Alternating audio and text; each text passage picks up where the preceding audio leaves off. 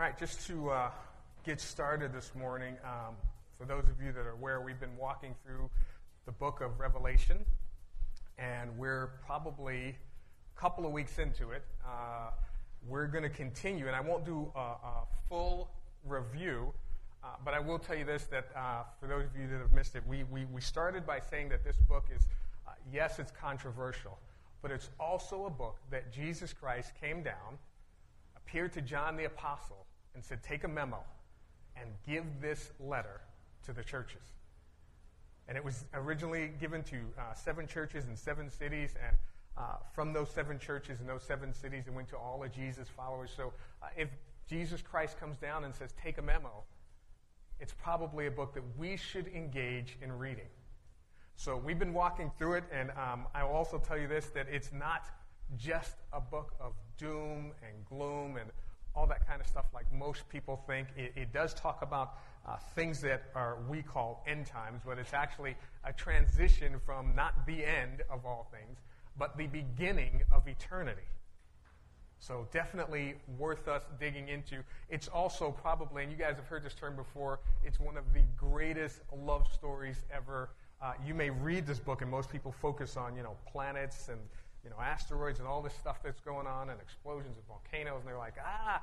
But when you read it, and hopefully we've done a good job of pointing out uh, that it's all about how much God loves us. And actually, it is, it is like, uh, I think I said, it's a supernatural chick flick on steroids because it is all about God's love for us. Now, here's the thing, guys, I need you to just, if you can just bear with me, just don't tune out, but just bear with me for a few minutes. But uh, ladies, um, if I'm stereotyping, forgive me, but you guys are no, you're familiar with. There's lots of what we would call classic chick flicks. Well, you don't call them chick flicks, but we do behind your back. But there's lots of classic chick flicks out there. All right. So uh, I'm going to walk through just a couple that I want to share with you. How many of you guys remember? Uh, anyone see Officer and a Gentleman? Okay. Guys, we don't think it's a chick flick because it's a Navy and it's boot camp and it's all, huh? It's chick flick okay? All about the guy, and, and, and yeah, he's getting into the Navy and boot camp and his career, but the love story. And, and the, the, the, the thing about the love story is whether or not uh, Richard Gere, and I forget the guy's name, but Richard Gere, once he graduates, is going to move on into his career with the girl he loves, or if he's going to ditch her for his career. And if you don't know the end of the story, I'm going to spoil it for you. He takes her with him. And if you think about it, when it comes to Jesus Christ, okay, the, the, the, book of Revelation is about the movement, God sharing with us, the movement into eternity. And it's all about Him not willing for any of us to spend eternity without Him. His desire is to take all of us with Him into eternity so that we can spend the rest of eternity with Him. Now, another chick flick Pretty Woman. How many of you guys or people have seen this, guys? You don't have to raise your hand. Um, if you did, it was probably because she wanted to see it. That's our story. We're sticking to it. But uh, Pretty Women, and, and you guys know this is a story about uh, um, Julia Roberts, prostitute, and then Richard Gere, rich businessman. And basically, he comes from, you know, there's this, this class distinction of his life, her life. He comes from his life, way up here, you know, rich and powerful businessman, and brings her from her life, low on the streets prostitute, into his world. And, and if you, what we've been talking about in Revelation is how God has, from, uh, we get this glimpse of everything that's going on in heaven, but God doesn't forget about us and what's going on on earth. His desire is not that we are separate from Him, down here dealing with our stuff. His desire is to come and have us lift us up from our situation so that we can eternally be with Him. Uh, another one, really quick, and this one defies understanding. Legally Blonde. How many guys, how many people have seen this? Okay, this one defies understanding. Let me tell you why. There was the movie Legally Blonde. There was Legally Blonde 2. Okay. Then there was Legally Blonde the musical. I'm not making this up. Then there was Legally Blondes, the spinoff. No idea why this was so popular, but it, it's basically about uh, Legally Blonde, the woman who's a lawyer, or not a lawyer, she's a supposedly just not smart woman. I'm going to keep it at that because I don't want to offend anybody, all right? Not smart woman, good looking, all that stuff, and everyone believes that she does not belong in this world of professional lawyers, and they, they don't think she has what it takes. And pretty much, she falls in love with a guy who says, You know what? I believe you have what it takes, and I believe in you, and I love you despite what other people say about you or what other people think about you. And if any of you have been any time in a relationship with Jesus Christ, you know that He loves us despite what other people say about us, despite what other people think about us, despite how other people might look at us and put us into this, this, this class or this box that says that we can only do so much or we can only achieve so much. He says, I love you anyway. And, and, and this last one, um, let me share this with you. This is the last one. Uh, how many of you guys remember this? Pride and Prejudice. Anyone see this? this movie? Anyone read the book? I forget the author's name. Anyone know her name? What? Jane Austen. There you go. There you go. Jane Austen. Classic book. Uh, the movie, uh, totally a great movie. Not to be confused with the Bollywood, which is the Indian version called Bride and Prejudice. Basically, this I have this one at home. Awesome. Yeah, I love musicals. It's a musical. They do some great dancing and all this stuff. But the story is, is, is still the same. Both are about preconceived notions and prejudices that keep people from getting uh, uh, uh, into the relationships or falling in love, and I love him and he loves me, but we can't wear different classes, or you're only after marriage, or all this stuff, all these preconceived notions that we bring into our relationships that prevent us from experiencing true love. Yet, in these stories, they kind of overcome that. And the same thing when we look at the book of Revelation, it's, it's this massive love story, and we have all these preconceived notions about what the book is about. It's about, you know, destruction, and it's about God putting a smackdown on humans and all of this stuff when it's not. If you rip away all of those preconceived notions we have, the book is about God pretty much shaking the foundations of the universe to show us and tell us how much He loves us. And if, if, if, if you remember, we left off uh, with um, God pretty much raising up 144,000 followers, uh, uh, from Jewish followers of His, to go out and evangelize the world. Not to go out and destroy the world, but to go out and to tell the entire globe, here is how much God loves you. And uh, if you don't remember, it was in um, Revelation chapter 7, then one of the elders asked me, this is John recording what he experienced in heaven. One of the elders asked me, These in white robes, who are they? Where did they come from? I answered, Sir, you know. And he said, These are they who have come out of the great tribulation. So apparently, whatever these 144,000 were doing, it was working. God's recruited, sealed with, on their forehead with his name, and he sealed them as his followers, sent them out into this time that's called the Great Tribulation, sent them out to go tell people how much God loves you. And as a result, this is what John sees these people who get saved, who become followers of Jesus Christ during this tribulation period. And it says, These are they who have come out of the great tribulation. They have washed their robes and made them white in the blood of the Lamb.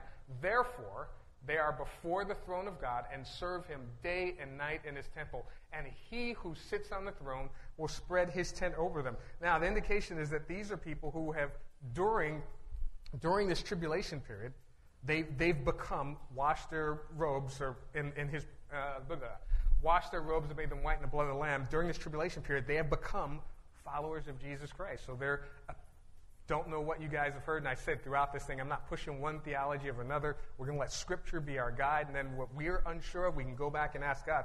But it appears that during this tribulation period, those people who are not followers of Jesus Christ, that it begins to work. They begin to acknowledge and know who He is, and they become followers of Jesus Christ. And when they die or are martyred, they get to spend an eternity with Him. All right? Now, um, if you have a Bible, open it up. We're going to continue in our series. Uh, open up to the book of Revelation, chapter 8. And we're going to continue walking through um, this classic supernatural chick flick on steroids.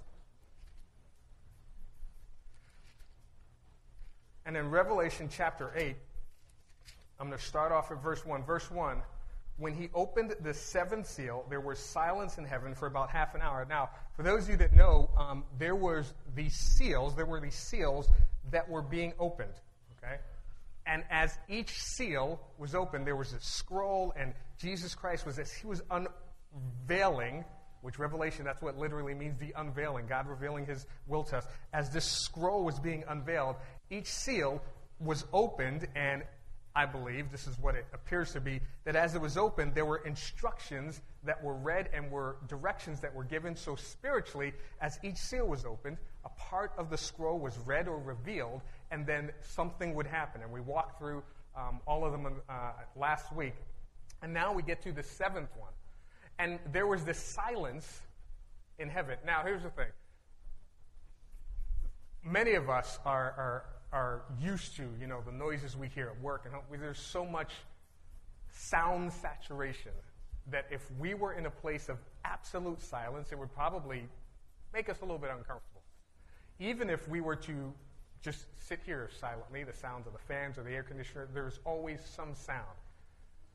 But here in heaven, there was this period of absolute silence. And some theologians say that the silence, because it was the, there was silence because it was the calm before the storm, knowing what would come next.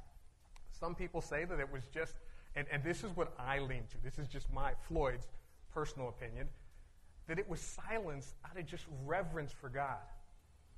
Because a lot of times what happens is we get uh, so caught up in, in doing stuff for God, like even the, the do something. I was talking with uh, Rachel, we were talking about the list of upcoming events and things that we have planned, and, and we both said, you know what, we've got a lot going on.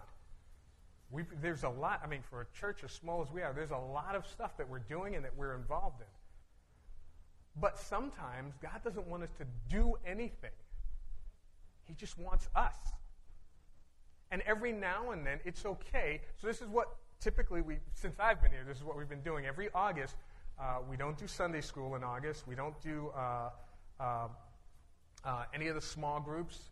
We just kind of stop everything we still do the Sunday morning services with the children's ministry and stuff on Sunday, but throughout the week we kind of put all that stuff on hold and just tell everyone to go use that time to spend some time with God. Now there are churches that take the whole summer off. They just stop everything the whole summer and all they do is Sunday morning services. We're still going to have the uh, uh, VBS, there are still people getting together and planning for that. Uh, we're still going to have our uh, uh, worship team, you know, gatherings and, and plan for that. But all the small groups and Sunday school that happens Sunday morning, all the other ministries, we're kind of putting all those on hold for the month of August, starting in August, so that, one, just to give people a break, but two, just so that people can use that time to focus on God. Because sometimes we, not just us, we, the church, people in general, get so caught up trying to do stuff that we miss the point of just being with God. Here's, um, here's a verse I want to share with you. Amos, who was a, a, prophet in the Old Testament, this is what God said to him. Now, the version, normally I read you guys stuff out of NIV, King James Amplified, NASB. This is the version out of the message. How many of you guys have heard of that or read through the message? Okay, it's not an actual translation, so to speak, like the New International Version or the NIV. It is basically a paraphrase.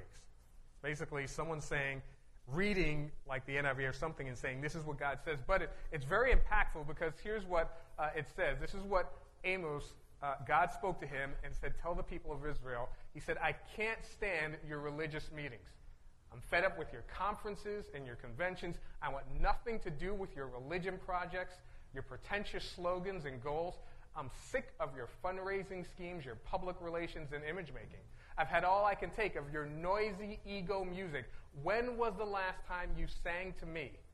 Do you know what I want? I want justice, oceans of it. I want fairness, rivers of it. That's what I want. That's all I want.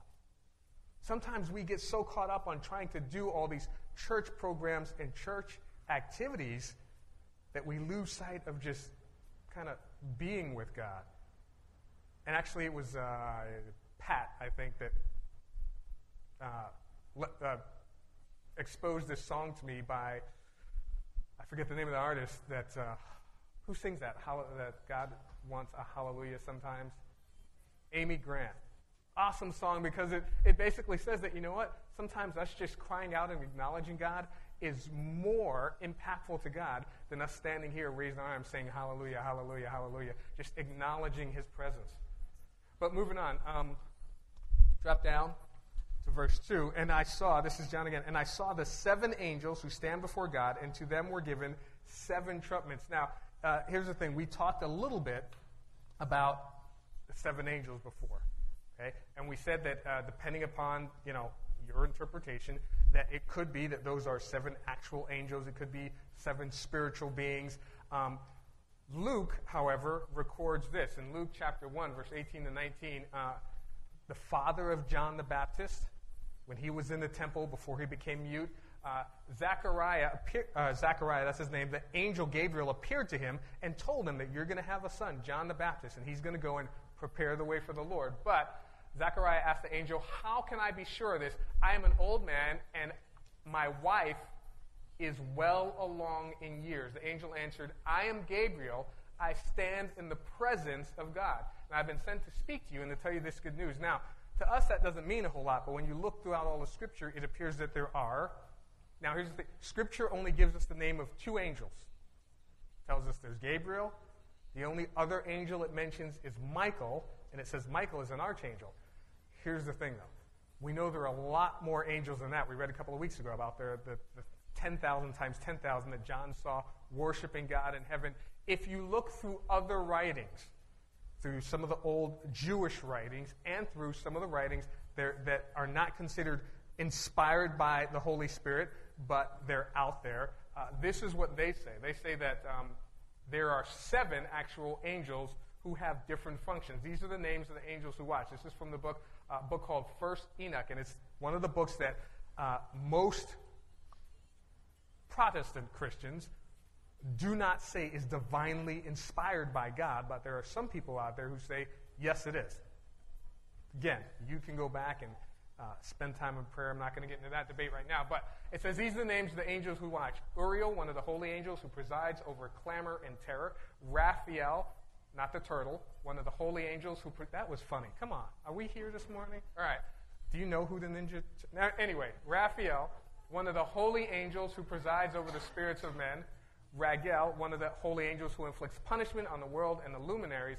Michael, one of the holy angels who, presiding over human virtue, commands the nations.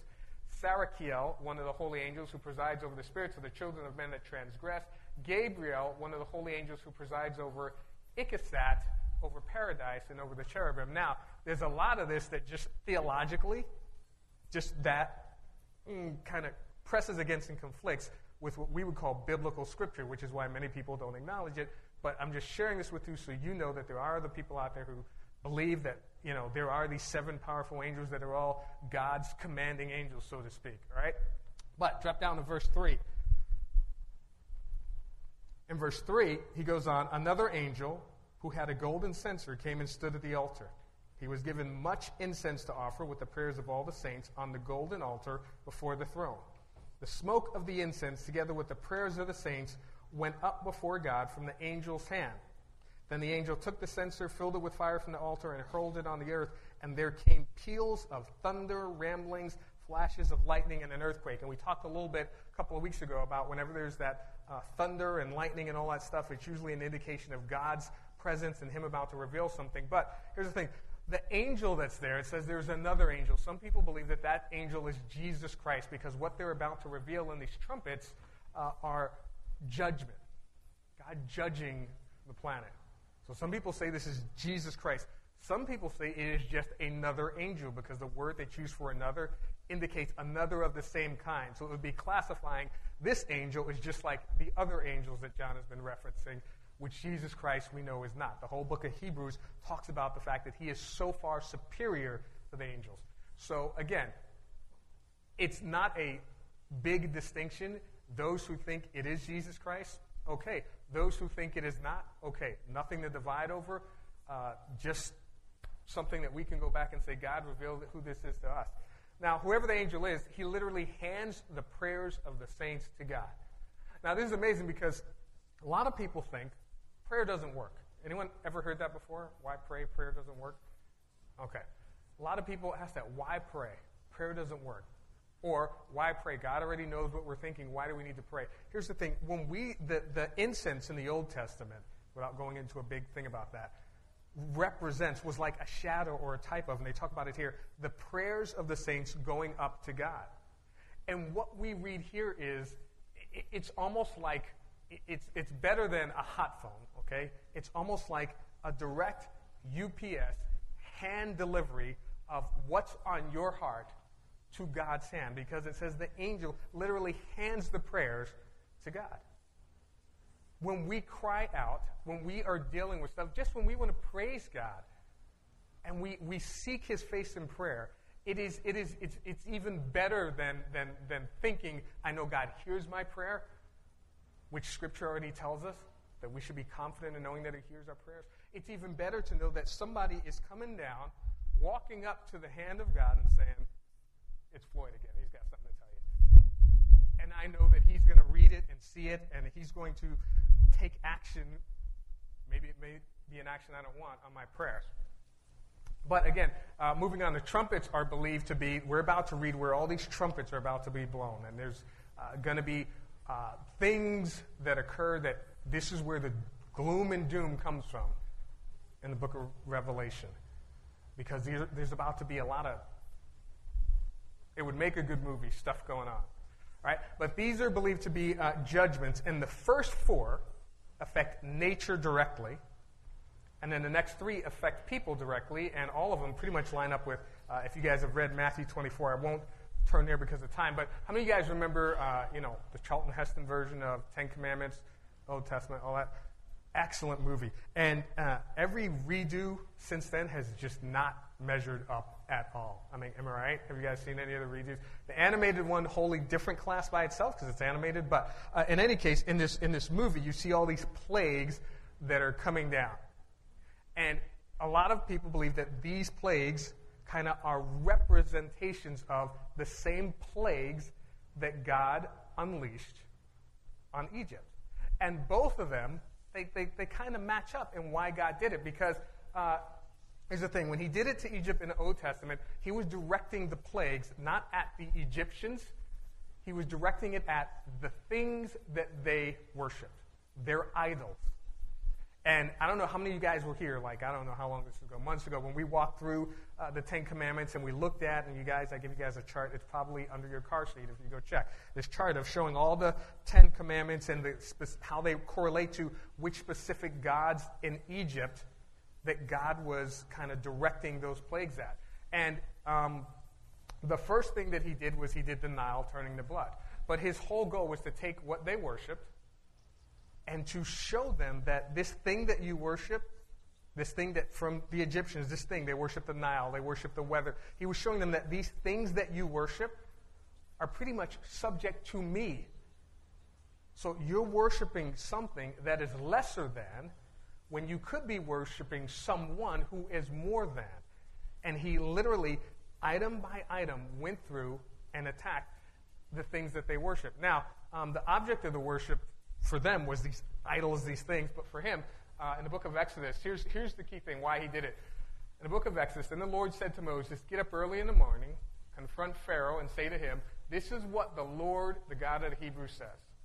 He says, Let my people go so that they may worship me, or this time, this key. This time I will send the full force of my plagues against you and against your officials and your people, so that you may know that there is no one like me in all the earth. The reason that he did it wasn't because he was issuing, all right, time for a little smackdown on the Egyptians.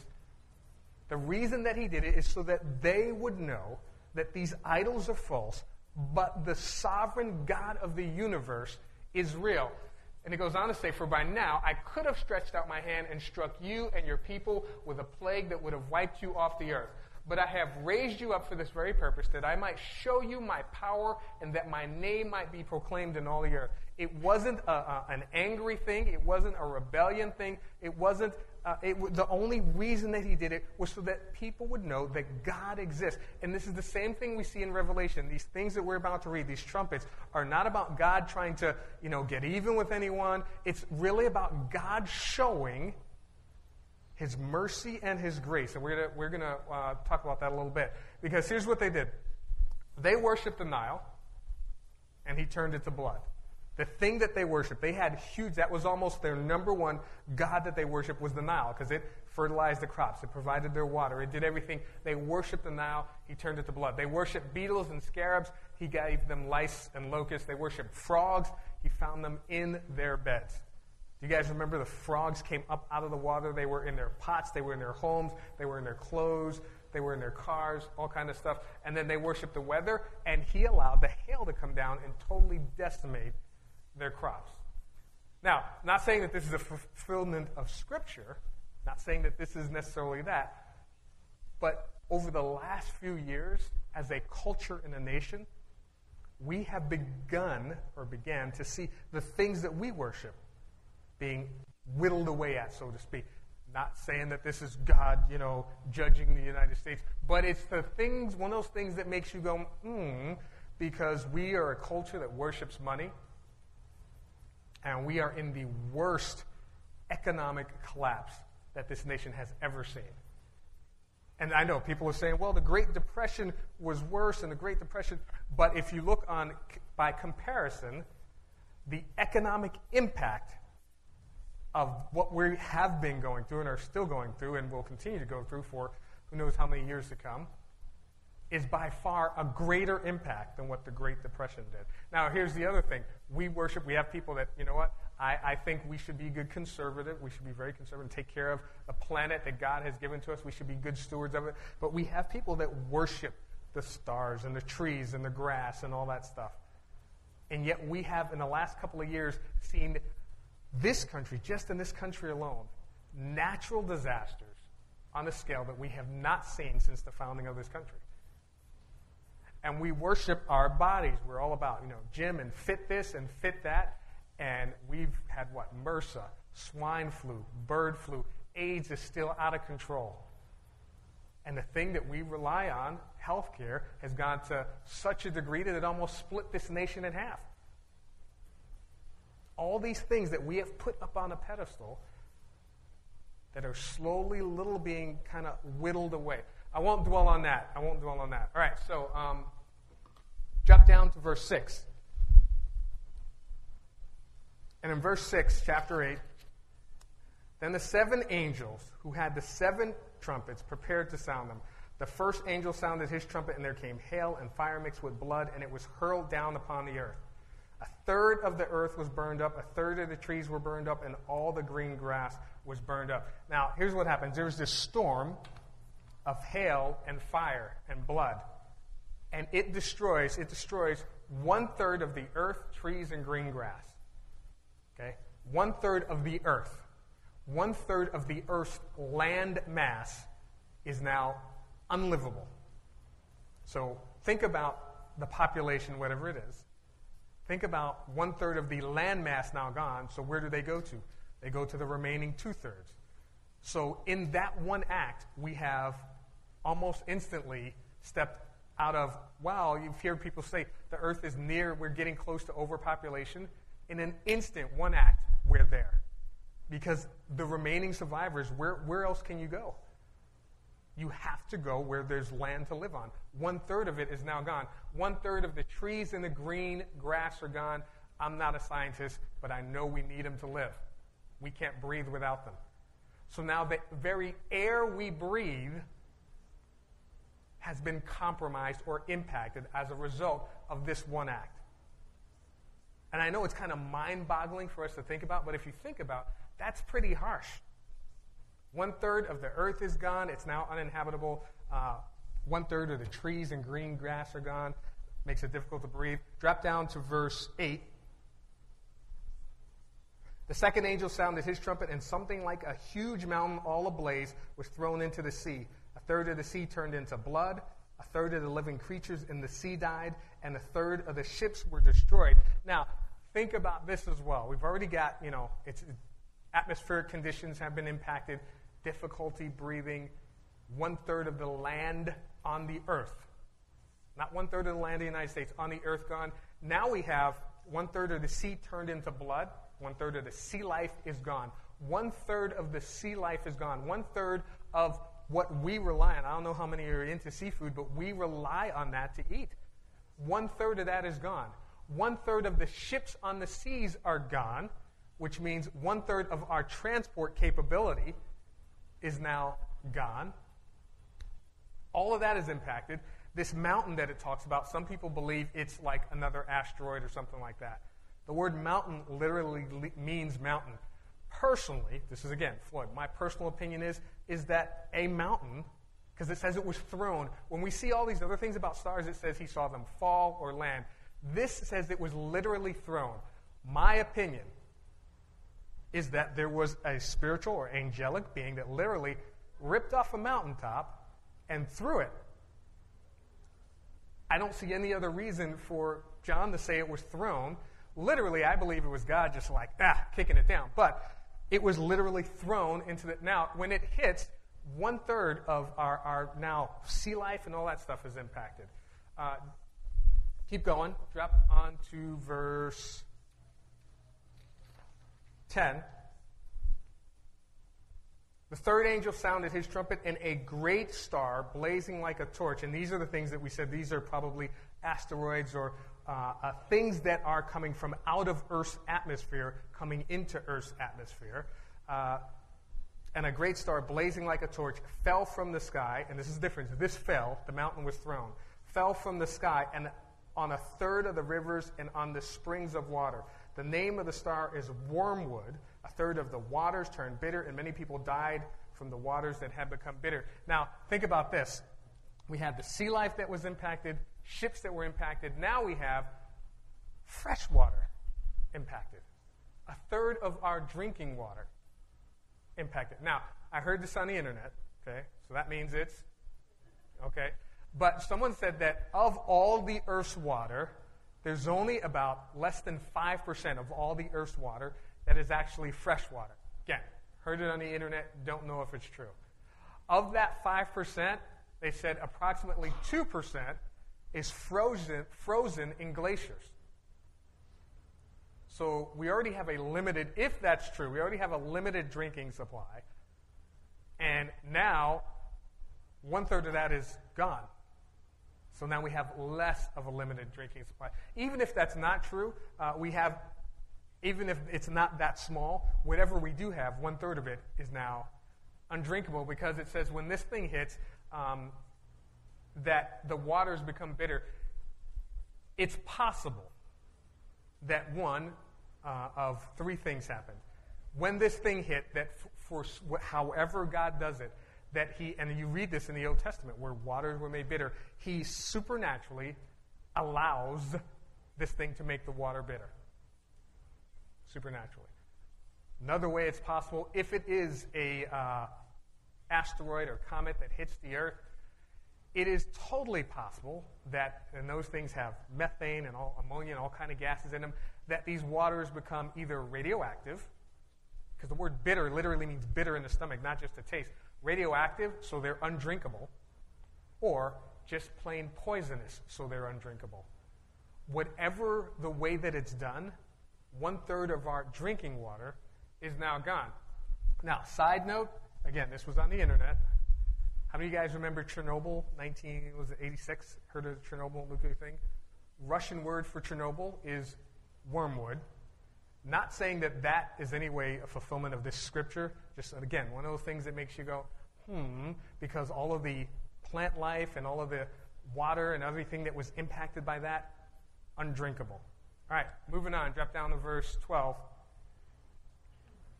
The fourth angel sounded his trumpet, and a third of the sun was struck, a third of the moon, and a third of the stars, so that a third of them turned dark. A third of the day was without light, and also a third of the night. And, and, and here's what you have one third of the light that we need at day is removed from our presence. And again, it's either supernaturally or it's either because of all of these things hitting the earth and you guys, I told you about the, uh, the volcano in, where was it? Iceland, Greenland, Iceland, wherever those 12 people that live in that area are. Whenever that hit, it sent up such a cloud of ash that for, I think it was like a week, a week and a half, planes couldn't fly. But if you imagine if asteroids and, and mountains and all these kind of things are crashing onto the earth, now, if that's true, however it happens, either because of the ash and, and the atmospheric conditions, which has already been compromised because of one third of the plant life being gone, or if it's because of God just supernaturally striking those things. Whatever the case is, if that's true, then we begin to usher, usher into an ice age. Because we lose one third of our light, and with light comes heat. Not saying we're instantly going to be in that, but the atmospheric conditions are already compromised. Our food and our water are compromised. Now, our light source, also heat source, we don't get heat necessarily from the moon, but from the sun, has been compromised. And so then, as we begin to move forward in this progression, everything around us. Now, here's the thing all of these things that we worship, the people that, you know, no offense, all the people that are into astrology and worshiping the sun, the moon, and the stars, all the people that are into worshiping the planet Earth and Mother Earth and all this stuff, God shows us little by little that these things are subject to Him. And why worship something that is lesser than when you can worship God who is more than? All right, we're going to move on. Now, here's the, this is the interesting thing. Verse 13.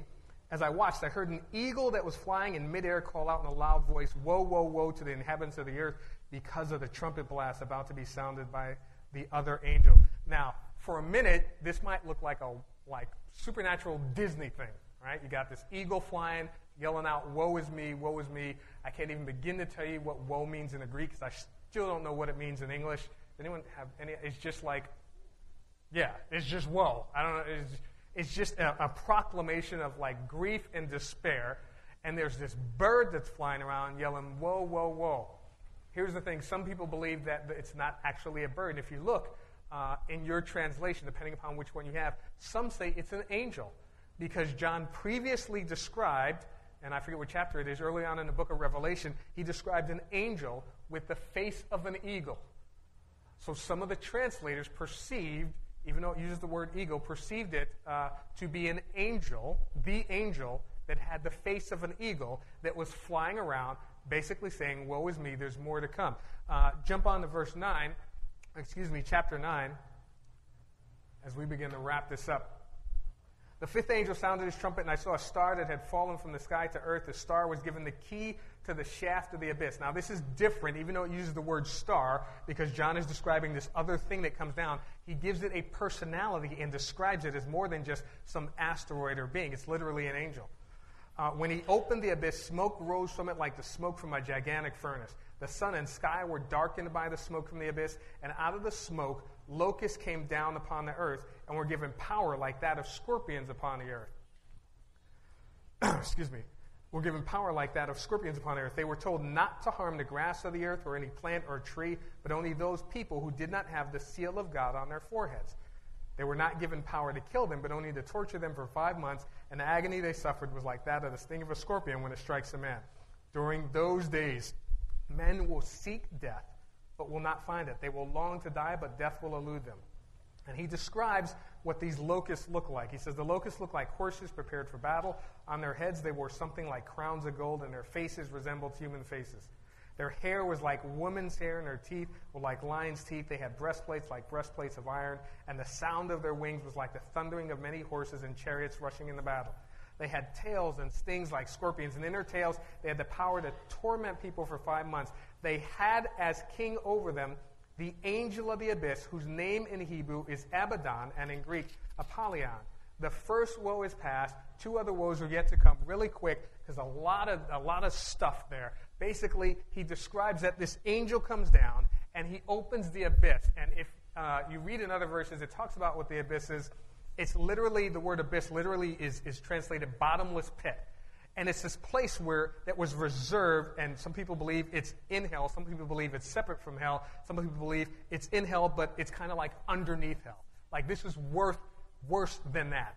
And it's a place reserved specifically for angels. And in Luke chapter 8, how many of you guys remember Jesus Christ? And he was uh, going over uh, across the sea, and he ran across this man that was possessed and the man said, he said, What is your name? He was speaking to the demon or demons that had possessed the man. And the, the demons responded, We are legion because we are many. And as Jesus has this conversation with them, Jesus asked him, What is your name? Legion, he replied, because many demons had gone into him, and they begged him repeatedly not to order them to go into the abyss. And in, Peter, in 2 Peter, Peter talks about this place, or actually in Revelation 9.20, the rest of mankind that were not killed by these plagues still did not repent of the work in their hands. They did not stop worshiping demons and idols of gold, silver, bronze, wooden, blah, blah, stone, and wood, idols that cannot see or hear or walk, nor did they repent of their murders, their magic arts, and their sexual immorality or their thefts. Actually, I jumped to this too fast. I'm missing a slide. But there is a slide from 2 Peter where Jesus, um, or Peter, is talking about this place, and he says that God, if he has not, if this is what he says, if God has not spared angels when they sinned from this place in the, uh, and sent them to the pit and chained them there, then how will he spare? And he goes on to talk about all these other things, spare us. But he references that there is this place where angels have been chained and sealed. And typically, and this is where kind of I lean typically what most people believe, some, some theologians believe is, as it talks about this in Revelations, that he talks about this one third and one third and one third, that that place, there are one third of the angels that are sealed down there. What we see now, and again, a lot of people differ on this. Some people say this angel that comes down and unlocks the pit is Satan. I don't know that it is. I don't know that it's not. Some people believe it's just an angel, another angel, who God calls down to unlock the pit. Here's what happens there are many people out there that worship spiritual things, demons, and, and all kind of ghosts and all this kind of stuff. So, what God does is He unlocks this pit where demons, these angels that are no longer wanting to be under God's authority, He unlocks this pit and unleashes a demonic horde on the earth. And it's clear these aren't, these aren't angels from heaven who God says, go down and do these things. These are angels coming out of this pit, and it's in 2 Peter if you want to. I thought I had it up there. I apologize if you want to go back and read it, where he talks about that is where these angels, he has these angels chained and bound. And he, uh, this other angel comes down, unlocks that pit, and lets these demonic forces loose on the earth. For all of these people that say, I want to worship angels. I want to worship demons. I want to worship witchcraft and into all these things. God says you have no, he continually throughout the entire Bible, he's telling them you have no idea what you're messing with. You have no idea what you're asking for. And he tells the people of Israel and he tells his followers, thou shalt not, thou shalt not. That's why he says don't mess with witchcraft. And for all these people to say, but I want to, I believe there's such power there, he unleashes that power. And when it is unleashed, this demonic horde, is where it gets a little weird, comes out. And over them, there's this king whose name literally means destroyer in Greek and Hebrew. And what he unleashes are these things, these locust like beings. Again, there are people who say, well, those aren't locusts, they're helicopters. I believe if they were helicopters, John would have used a bigger word to describe them than locusts because locusts are small. So they are, I believe, small creatures that he describes with weird hair, faces like men, tails and all this stuff, and they go around torturing, torturing humanity. And here's where we get a little bit because it says the only people that they do not harm are those who are sealed by God. Everyone else they torture for a period of five months. I have no idea why the uh, five months is given or what the distinction is there. It's just possible that that's just a time that God allows for all this to happen. Uh, let me finish this up in verse 13 through 19. The sixth angel sounded his trumpet, and I heard a voice coming from the horns of the golden altar that is before God. It said to the sixth angel who had the trumpets, Release the four angels who are bound at the great river Euphrates, and the four angels who had been kept ready for this very hour and day and month and year were released to kill a third of mankind. The number of the mounted troops was 200 million. I heard their number. The horse and riders I saw in my vision looked like this. Their breastplates were fiery red, dark blue, and yellow. And he goes on to describe everything that they had. But verse 19, the power of the horses was in their mouths and in their tails, for their tails were like snakes, having head, heads with which they inflict injury. This is the portion where it's not just he's impacting the planet. This is where he's impact, impacting people. And some people believe that even though it doesn't say that those, it says those four angels were bound at the great river Euphrates. Some people believe that those also are demons that God has been holding at bay. Some people believe they are angels who are just obeying God. And when they are released, a third of mankind is. Remember, we talked about a quarter of mankind before already being killed. Now a third of mankind is destroyed. And the worst part of all this, the worst part of all this, is that what it says, what I just read to you in, in Revelation 9 20 and 21, that the rest of mankind that were not killed by these plagues didn't repent of the work of their hands. They didn't stop worshiping demons, even though he showed them that those demons were subject to him. They didn't stop worshiping idols of gold, silver, bronze, stone, and wood, idols that cannot see or hear or walk. They didn't repent of their murders, their magic arts, their sexual immorality, or their thefts. And here's the thing, they didn't repent of this is the way that this is the way that we were treating each other. It doesn't even necessarily impact our relationship to God, although it does with idols, but people continue to murder people. God is, is, is shaking the very nature of existence to say, I'm here and I love you. And people go on murdering one another. God is shaking uh, the heavens and the stars themselves, and yet people are going on and dealing in witchcraft. And here's the thing, and I'm not going to get into this in big detail, but where it says their magic arts, do you know what that word is in the Greek? It's the word pharmakia. It's where we get our word pharmaceuticals. It not only has to do with people that deal in witchcraft and magic, but also has to deal with drugs because at that time, what people would do is they would take drugs in order to gain a heightened spiritual experience. They were using it to try to find some level of spiritual enlightenment. And even though in this day, that's not exactly what they use it for, there, there are plenty of people that still use it for that. God is literally saying, I'm, I'm, I'm literally shaking the ground you walk on to show you how much I care about you. And you would rather chase demons, bow down before stones that you made from rocks that I created, or sit in a corner and get high instead of acknowledging my presence. He'd rather kill someone or steal from someone than experience the power of the God. And it's, it's not like today where people say, if God would show me that he was real, then maybe I'd believe. This is God touching and showing every fabric of our existence when all this occurs, and people still saying, I don't think so. I'm going to ask the band to come up, and uh, as they do, I'm going to ask the ushers to come up because uh, this book, the entire book, is about us looking forward to what God has in store. It's about us looking forward to God unveiling. That's what Revelation means unveiling His will to us. And we're going to partake in communion. So I'm going to ask uh, Gary to come forward because the whole act of communion is about us looking back at what God has done for us. It's about us taking uh, uh, something that is extremely intimate on a spiritual level. And I've, I've said this before that uh, tithing, yes, but communion, one of the most intimate things that we can do because it's literally God giving his body. Jesus Christ saying, I'm giving my body to you. And as you know, when you give your body to someone else, it's an act of intimacy.